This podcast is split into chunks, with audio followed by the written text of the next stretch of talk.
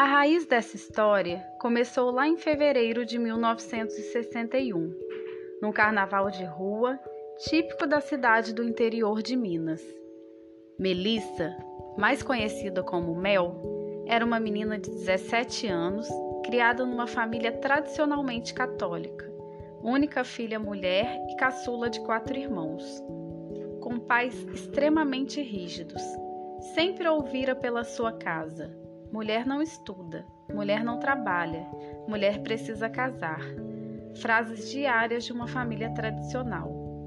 Tantas barreiras só serviram para intrigar mais aquela menina, que era sonhadora e criativa o bastante para questionar tanta rigidez e desejar romper com tantos nãos para descobrir o que havia por trás de cada um deles.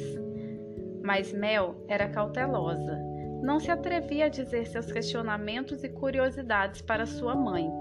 Por isso, era uma menina calada, reflexiva e misteriosa. Melissa tinha uma grande amiga, uma vizinha de sua idade. Frequentavam o mesmo colegial. Era Eduarda, a famosa Duda. Duda já nasceu precisando se defender. Pobre, tendo uma mãe negra e solteira. O pai a abandonara desde o ventre. A mãe de Duda, Dona Rosa, esta sim era uma mulher à frente do seu tempo. Mãe solteira, acusada de ser promíscua por uma sociedade hipócrita e racista. Ela enfrentava diariamente olhares de reprovação e julgamentos. Dona Rosa lavava roupa para fora e limpava as casas das famílias ricas e poderosas daquela cidadezinha a troco de algum dinheiro para garantir a sobrevivência dela e da filha. Sua vida amorosa nunca mais se reconstruiu.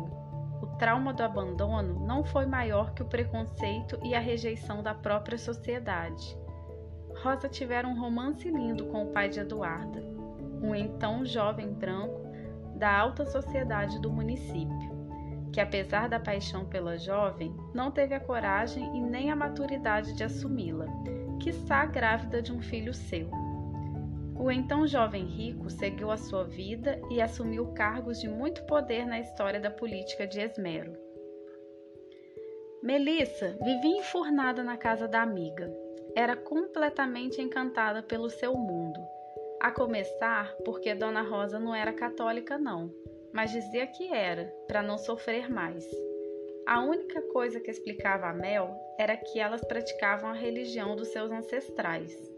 Melissa não entendia muito bem, mas gostava daquele mundo. A mãe de Mel, a senhora Lúcia, não gostava que a filha frequentasse aquela casa, mas também não via motivos para proibi-la, já que as meninas estudavam juntas e Dona Rosa sempre fora uma mulher trabalhadora e, claro, sofrida e abandonada em sua interpretação.